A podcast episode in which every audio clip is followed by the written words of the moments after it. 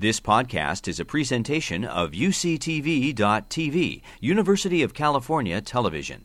Like what you learn? Help others discover UCTV podcasts by leaving a comment or rating in iTunes. Rob, will you tell us what are the major differences between pleasure and happiness?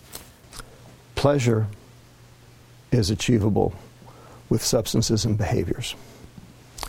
Happiness is experienced through interpersonal connection, through your own individual contribution, through your ability to cope with the world that surrounds us, and with eating real food. We have gotten away from all four of those over the last 50 years because society has driven us to do the opposite.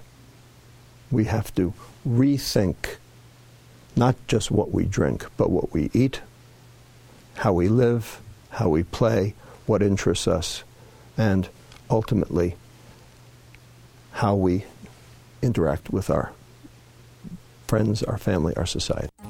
You've been listening to a podcast by University of California Television.